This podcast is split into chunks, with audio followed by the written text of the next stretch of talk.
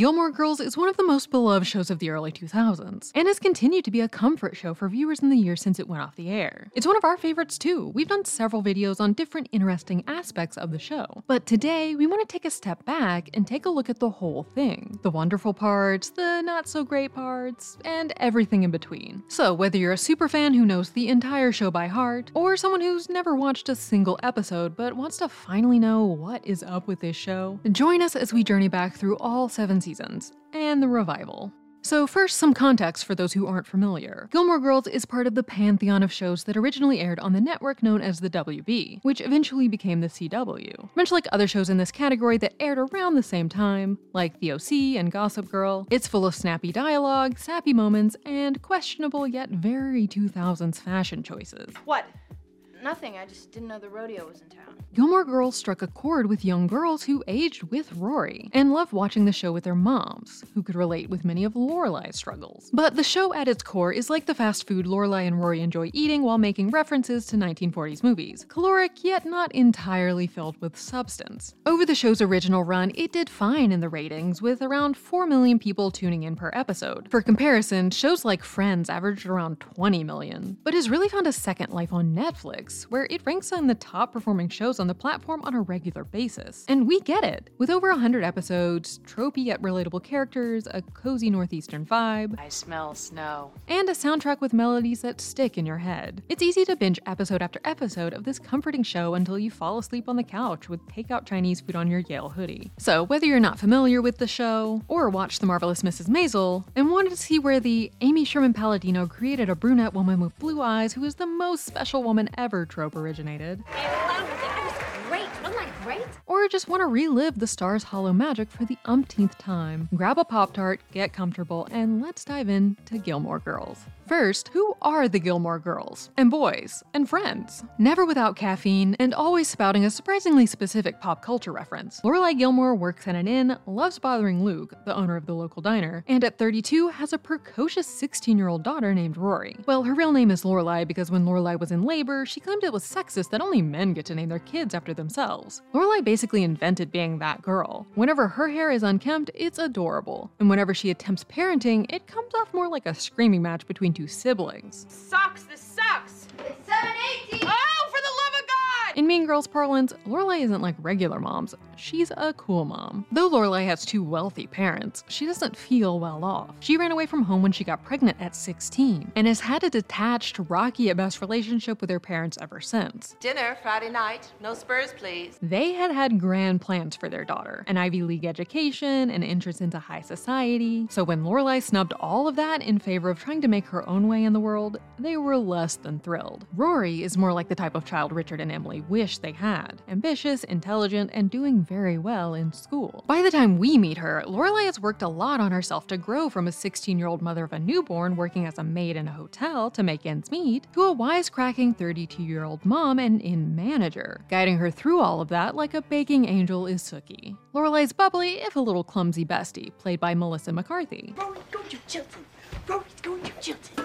Rory's going to Chilton. Sookie works at the inn with Lorelai and is a wonderful friend to her, even when she doesn't necessarily deserve it. Lorelai has a number of romantic relationships throughout the show as well. She even goes on a date with pre-famous Jon Hamm. You're the Solomon of wine. Everybody's got to be something. But the main relationship she has often served to signal something about her flawed character and her unwillingness to grow up. One of those relationships that ebbs and flows over the course of the show is with Christopher, Rory's father. As we'll cover, he's not around a ton in the beginning of the series, but does start to play a bigger role later on. He and Lorelai met as kids who wanted to disobey their uptight rich parents. What better way than to have a child out of wedlock before college? And then there's Luke, the grouchy diner owner that Lorelai sees pretty much every day. But they totally just see each other as friends. Unless. Since this was a WB show, the way in for many of the show's younger viewers was through teenage Rory. Rory's extremely bookish and a little shy, but with the help of her best friend Lane, she's doing her best to survive the ups and downs of teenagerdom. Did I just jinx it? I don't know. Let's do that unjinxing thing we used to do, just in case. Good. Jinx, back, double pinky round the side, double pinky jinx back. At the beginning of the series, one of her biggest dilemmas is figuring out which world she fits in with the small Connecticut town and public high school that she's used to, or the ritzier world of Chilton, the private high school she eventually attends. When Rory starts attending Chilton, she meets the iconic Paris Geller, who is just as intelligent as Rory, but much more type A, and at the beginning is set up as a bit of a villain. But the pair soon become frenemies and then eventually real best friends. Like her mother, Rory also goes through a number of major and usually rocky relationships that help her grow, and occasionally highlight some of her less than stellar personality traits. If you pay attention to rom coms, you've probably heard something like New York is a character in the movie. And this couldn't be more true for Stars Hollow and its residents. From the dance teacher Miss Patty, who's also the town gossip, to Kirk, the town eccentric, who always seems to have a weird new job, to the harpist, played by a pre Miss Maisel, Alex Borstein, who, fun fact, Daniel Palladino met when he worked on Family Guy. Every character fills up Stars Hollow with rich color, fun subplots, ridiculous holidays, and the kind of tight knit community you always wish you could have in real life. Okay, so now that we've got a handle on all of the major players, let's dive into season 1. Gilmore Girls opens on a beautiful, perfectly manicured, yet unfortunately fictional Connecticut town called Stars Hollow, and its heroine, Lorelai. Since needing coffee is one of Lorelai's main personality traits, we follow her to Luke's diner, where we meet the tough eponymous Luke, How many cups have you had this morning? None. Plus? Five. and Lorelai's 16 year old daughter, Rory. We're immediately clued into the fact that their mother daughter relationship is more like that between friends than a parent and child, and the ball gets rolling on one of the show's major conflicts. Rory has gotten into the prestigious Chilton High School, but Lorelai can't afford the expensive tuition. Lorelai begrudgingly agrees to ask her parents for money, and they eventually agree, though only under the condition that Lorelai and Rory become regular fixtures in their lives, which means agreeing to show up for a family dinner every Friday night. Oh, I love pudding. I worship it. I have a bowl up on the mantle at home with the Virgin Mary, a glass of wine, and a dollar bill. While Lorelai obviously has a lot of baggage with her parents, Rory doesn't. And so she quickly begins to connect with them and their lifestyle to a degree that wigs out Lorelai. Dean, a transfer student, spots Rory in school Chicago. Windy. Oprah. and admits he's been following her. Rory is somewhat flattered since up until that point, she hadn't really got much attention from guys. Dean and Rory quickly start dating, even though her grandparents don't think he's good enough for her. He doesn't come from a rich background and isn't quite as smart as her, but he's very caring and is happy to put up with Lorelai's antics. I've never seen the way we were. Are you kidding? What are you waiting for? Heartache? Laughter? Communism? In the iconic Rory's Dance episode, the pair attend a glamorous school dance at Chilton and officially define the relationship. And back at home, we get some cute moments of Emily and Lorelai actually bonding. But when Rory and Dean accidentally fall asleep and Rory arrives home in the early hours of the morning, Emily assumes they had sex, and Lorelai and Emily blow up at each other, seemingly undoing all of that relationship growth from earlier in the episode, a trend that will continue. But Rory's not the only one falling in love in season 1. After a deer somehow runs into Rory, Lorelai has to come all the way out to Chilton, and there meets and begins to fall for Max Medina, one of Rory's teachers. So please, go on. What in the world? They start dating, but try to keep their budding romance under wraps. He ends up being a wonderful boyfriend who is open and emotionally available, terrifying Lorelai. Meanwhile, Paris is feeling upset about her parents' divorce and, after spotting Lorelai and Max breaking up and then kissing, tells everyone so Rory is the object of gossip instead of her. Rory is initially pissed and confronts Paris, who actually apologizes. And once Rory realizes why Paris is behaving this way, she actually feels kind of bad for her, and the whole situation ends up deepening their relationship. This willingness to push past the more grating aspects of the other's personality and support them will come to be a defining part of Rory and Paris's friendship. Lorelai ends up going on a horrible double date with Sookie, her new beau Jackson, and his strange cousin Rune. Don't spread it around. It's not one of my shining moments. Yeah, and you probably have so many to pick from. Luke is annoyed by this. He's been harboring feelings for Lorelai for years and doesn't like seeing her with other guys, and so he finally asks her out. Just when Lorelai is assessing whether she also has feelings for Luke, Christopher rolls back into town on a motorcycle, no less. Nice shirt. Take it off. After a horrible dinner with Lorelai's parents, Lorelai and Christopher spend the night together, angering Luke. Christopher asks Lorelai to marry him, and she rebuffs him. Well, let's get married and get to know each other as adults. Well, That's very fiddler on the roof of you. And in all of this romantic chaos, Luke's ex girlfriend Rachel returns and they look to be restarting their relationship. Dean fixes up an old car for Rory and professes his love. And in a Lorelai type move, Rory doesn't know how to react and freezes. In the end, Lorelai and Max, who, yes, has still been around during all of this, get back together, much to Luke's chagrin, and Max orchestrates a beautiful proposal with 10,000 yellow daisies. I've thought about this. I want you to do the same. I love you, Lorelai Gilmore. And that's where season 1 leaves us. As you can probably tell, Gilmore Girls plots fall into some formulaic tropes. Either Lorelai does something to upset her parents, or her parents find out about something and are upset, or a person in either Lorelai or Rory's lives is not up to the Gilmore standards, thus making Lorelai's parents, you guessed it, upset. But since Lorelai and Rory are financially bound to her parents, there's only so many places this awkward square can go. In the romantic sphere, the Sherman Palladinos flip the trope of a woman being emotionally open and a man being closed off. In both the case of Lorelai and Rory, the Gilmore girls were pretty much always the ones to rebuff romantic advances, usually revealing their fear of change, the uncertainty of their relationships to their partners, and perhaps their abandonment issues stemming from Christopher leaving and Lorelai raising Rory on her own. Let's move on to season 2, where some people are gonna be, say it with us now, upset.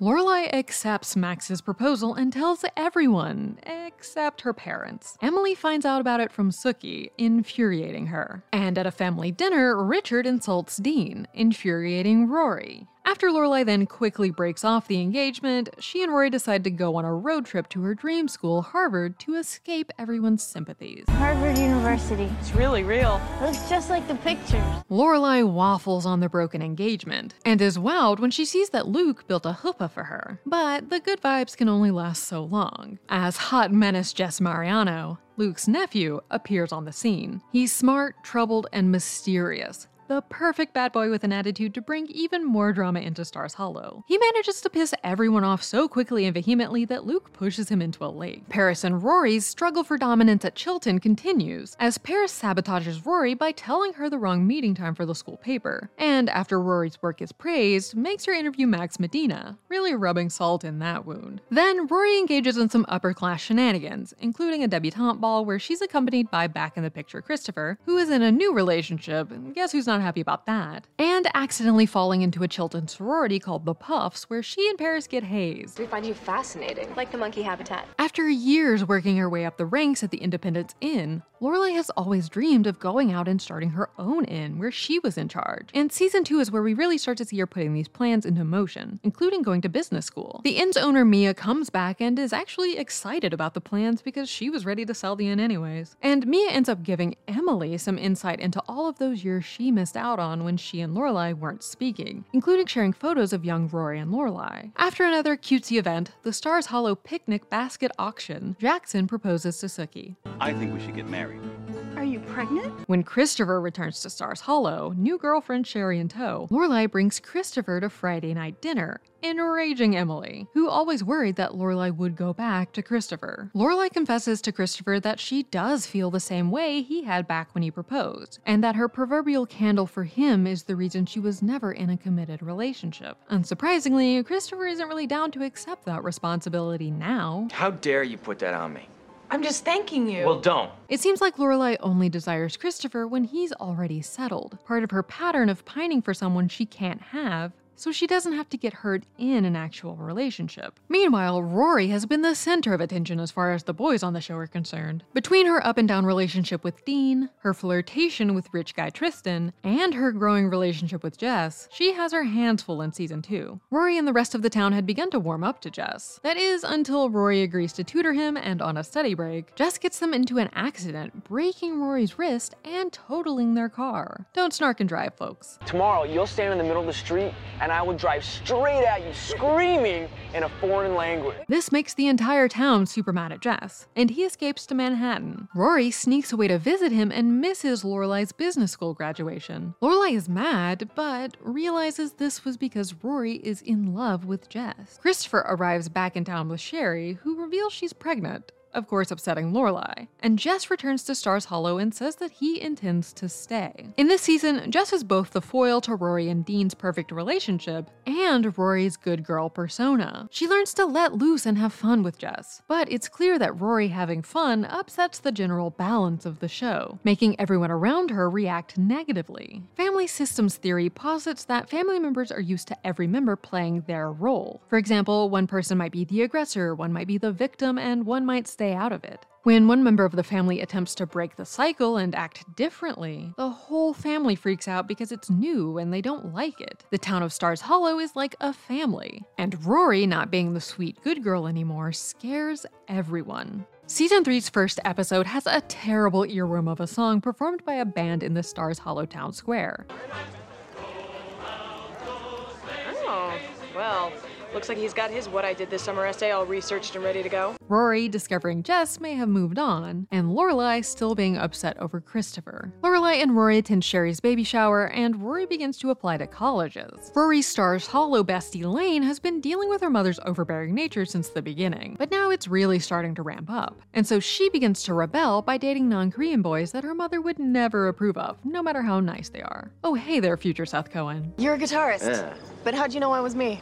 The Dead Kennedy show was a tip-off. And she joins a band called Hep Alien as a drummer. Lane never really got the kind of character development and airtime fans might have hoped for, but this time of rebellion was a great bit of growth for her character, even if things started to fall apart later. Back in the adult world, Luke also finds a new love interest, Nicole. Since Gilmore Girls just loves dramatic moments at public dances, Dean realizes Rory has feelings for Jess at a dance marathon. You're into him, and he's into you and Shane, who, by the way, should be listening to this because it's so damn obvious. And after a weird talk from Luke, Rory and Jess begin dating. But that doesn't mean that the love triangle is over just yet. After an awkward Thanksgiving where Jackson deep fries everything, It's in the vat. It's like a death in the family. and Rory reveals she's applied to her grandparents' university of choice, Yale, which Lorelai is not very happy about. Dean and Jess have a physical fight over Rory, a total Jacob and Edward type situation, except without the werewolves or vampires. Rory and Paris get into a fight, and Paris chooses the ugliest possible photo of Rory for the school yearbook. They make up, of course, though, and Paris loses her virginity to her boyfriend Jamie, and ends up wondering on national television if sleeping with him was why she didn't get into Harvard. I had sex, but I'm not going to Harvard. But Rory, the smartest, most special girl in all of the country, who, mind you, seems to only have one extracurricular and didn't cure cancer or even compete on a varsity sports team, somehow gets into Harvard, Yale, and Princeton, and decides on Yale. When Michelle, Lorelai's French Canadian employee and master of sass, and Tobin, the inn's night manager, compete to give Lorelai the best birthday present, Richard gives her a $75,000 check from an investment he made when she was born, which Lorelai tries to use to pay back her parents for Chilton. Emily takes this to mean that Lorelai is done with her parents for good, and is not happy about it, leading to yet another falling out. The money also has the unintended consequence of making Rory ineligible for financial aid at Yale, so that means it's time for another round of keeping the family together for tuition money. Dean gets engaged to a girl in Stars Hollow named Lindsay, Jess leaves for good to go search for his father, and Lorelai buys the Dragonfly Inn with some financial help from guess who? No, really, guess. Richard and Emily, of course. The season ends with Rory inexplicably being named valedictorian over Paris, but in the end, Paris is able to find the bright side. I actually Googled the personal histories of Ivy League valedictorians going back 25 years and found some enlightening statistics. They don't necessarily do too well in later life. Did you know that? The end of season 3 marks the beginning of a change for the show. As with Rory graduating, that means she's going to be heading off into the world on her own, kind of, changing up the whole dynamic. Lorelai and Rory's close knit nature was such a huge part of the show, so it was hard to imagine how things could go on with Rory way off at university. But as they say, the more things change, the more they stay the same. After Lorelai and Rory returned from Europe, and Rory is crowned the ice cream queen of Stars Hollow, of course, Lorelai learns Luke and Nicole got married on a cruise and are now regretting their decision. You got married? How could you get, get married? Dean also gets married to Lindsay. Sookie gives birth at home. Rory moves into Yale and is somehow coincidentally roommates with Paris. Actually, not that much of a coincidence. Paris had her dad make some calls and boom, they were roommates. Paris also ends up having an affair with her professor, who is so old he was classmates with Richard at Yale. Lorelai meets Richard's business partner, the quirky Jason Digger Stiles, and they start dating. Luke's quirky sister Liz visits town, and he meets her even quirkier boyfriend, TJ. Lane moves out of her parents' house and soon finds that she's been replaced. Her mother has taken in a Korean exchange student who is even wearing her clothes. Oh, who are you? Hi. What are you doing here? Well? Why are you living in my house? Emily feels betrayed when she finds out that Richard had been having dinner with his old flame Pennilyn Lott every year since they got married, and that his mother wanted him to marry Pennilyn instead of her. Emily goes on a drunken tirade and moves out of the house and into a hotel. That's how you know everything has hit the fan. I've got an idea.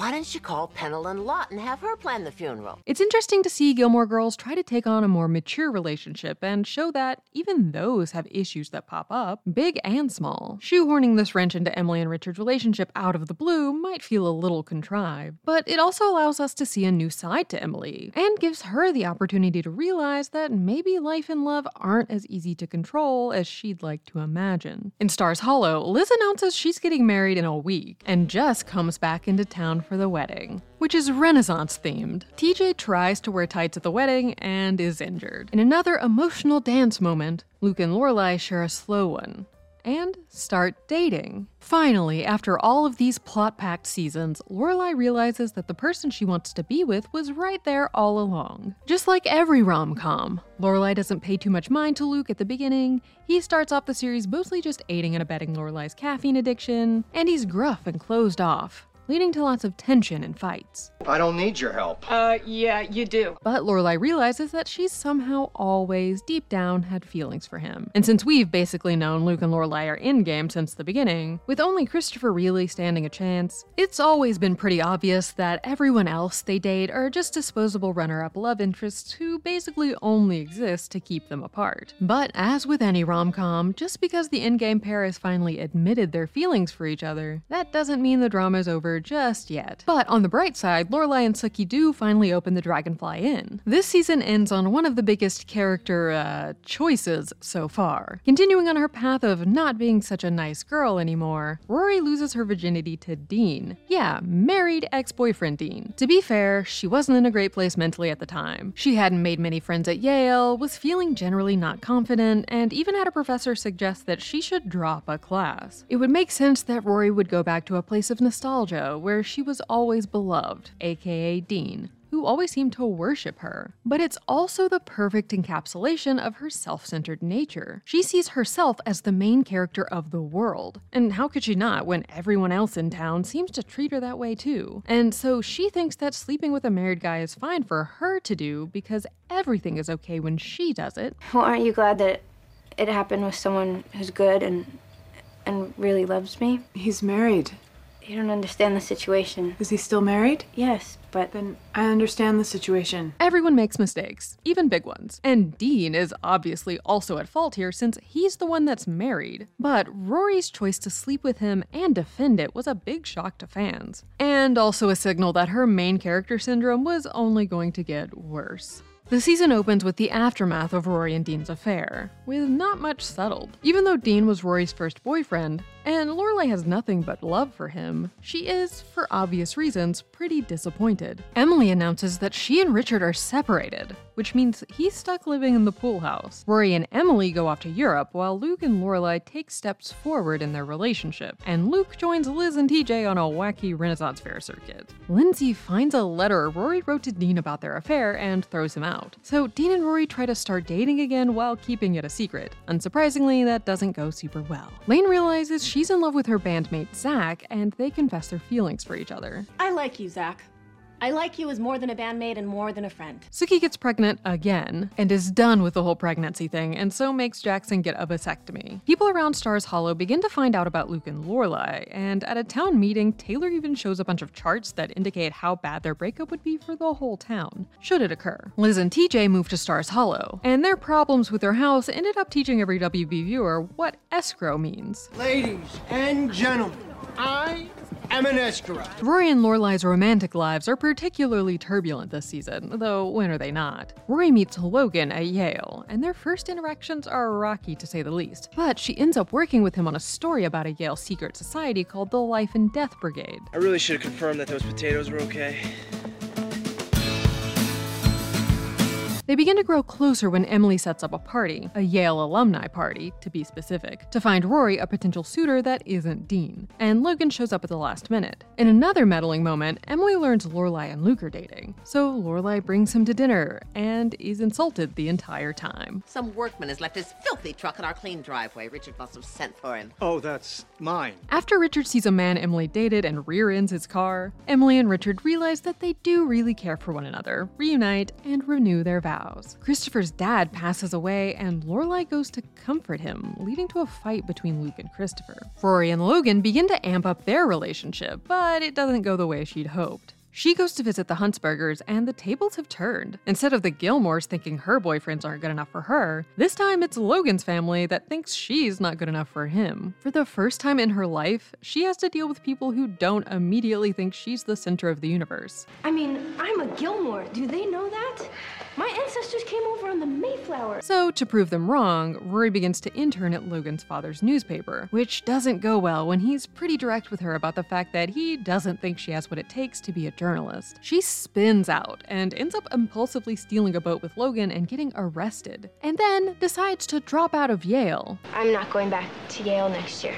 Why? Because I'm not sure that it's the right place for me. This leaves Lorelai angry and mortified, and the two stop speaking by the end of the finale. A huge moment for this pair that has spent Rory's entire life attached at the hip. Though at least not everything ends badly. Lorelai impulsively proposes to Luke. Luke, will you marry me? What?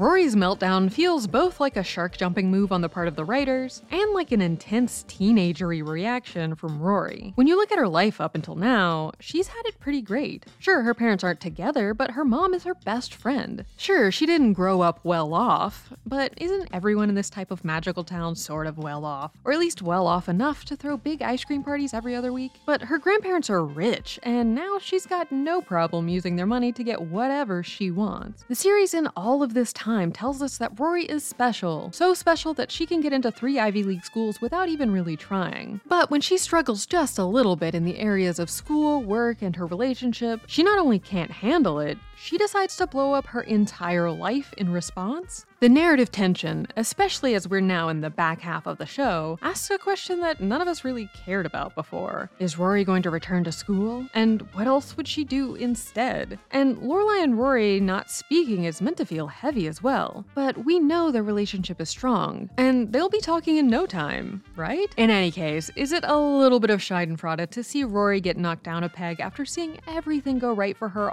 for all of her life? A little bit.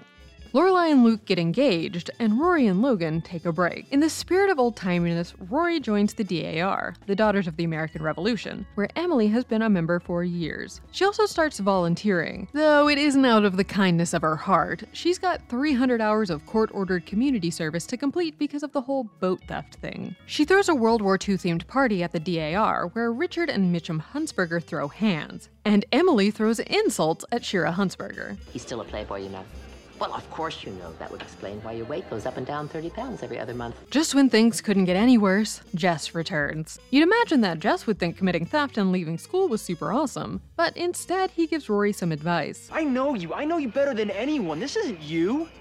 I don't know. What are you doing? Just as Rory and Lorelai reunite, the single most annoying character in all of Gilmore Girls history, April Nardini, arrives. I couldn't anticipate what I'd be in the mood for. Would I feel like reading Melville or McInerney? And of course, because the show has devolved into a nighttime soap, April happens to be Luke's daughter that we've never heard about, in which Luke unsuccessfully tries to keep a secret from Lorelai. Rory returns to school where the newspaper staff, surprise surprise, hates Paris. To be fair, she is being very, well, Paris. But of course, instead of taking the chance to let Paris have some growth and get a win, Gilmore Girls falls back on its old favorite, letting Rory have everything. The staff unanimously vote to make Rory the editor instead of Paris, leading Paris to kick Rory out of her apartment. Needing a place to stay, she runs to Logan, and they get back together. Things still aren't perfect for the pair, as she learns that he has slept with other people on their break. He won't stop playing pranks on people, and he still refuses to plan for his future. As the consummate planner, Rory dislikes his lack of ambition, even though he was like this the entire time.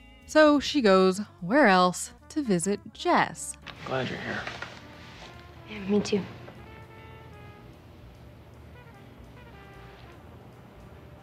Lane and Zach get married. Logan gets injured in a secret society accident. It is called the Life and Death Brigade, after all. Logan has spent the entire season battling between the choice of living his own life his way and having to make his own money, or doing what his dad wants him to do and getting to continue being a trust fund baby. After graduation, he decides to take the money and leaves for London to follow his father's dream. Lorelai decides she wants to get married ASAP, and Luke isn't so keen, and so they break off their engagement. I've been waiting for a long time and I don't want to wait anymore. This season felt like some treading water and some backpedaling. Both April and Jess feel like plot devices to break up Luke and Lorelai and Rory and Logan, respectively. Even though Rory knew who Logan was this whole time, almost a rich version of Jess with his irresponsibility and bad boy nature, but in a more Gilmore friendly package. This is another moment where she learns that she can't plan for everything in life, and that the men around her will unfortunately continue to disappoint her.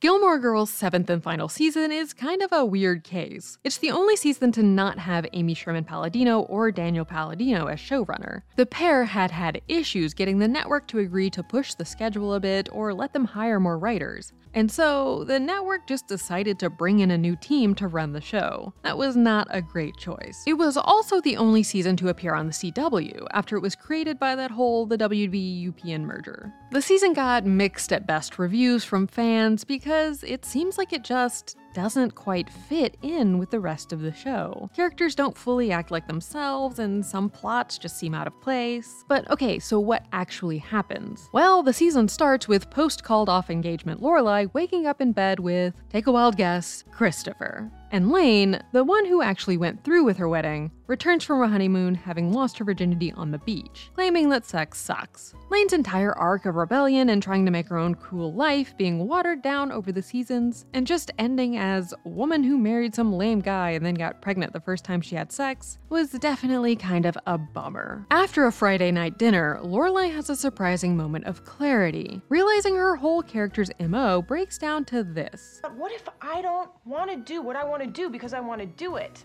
but because they don't want me to? This frees her up to start actually dating Christopher for real. She even goes to Paris with him and gets that elopement she had wanted with Luke.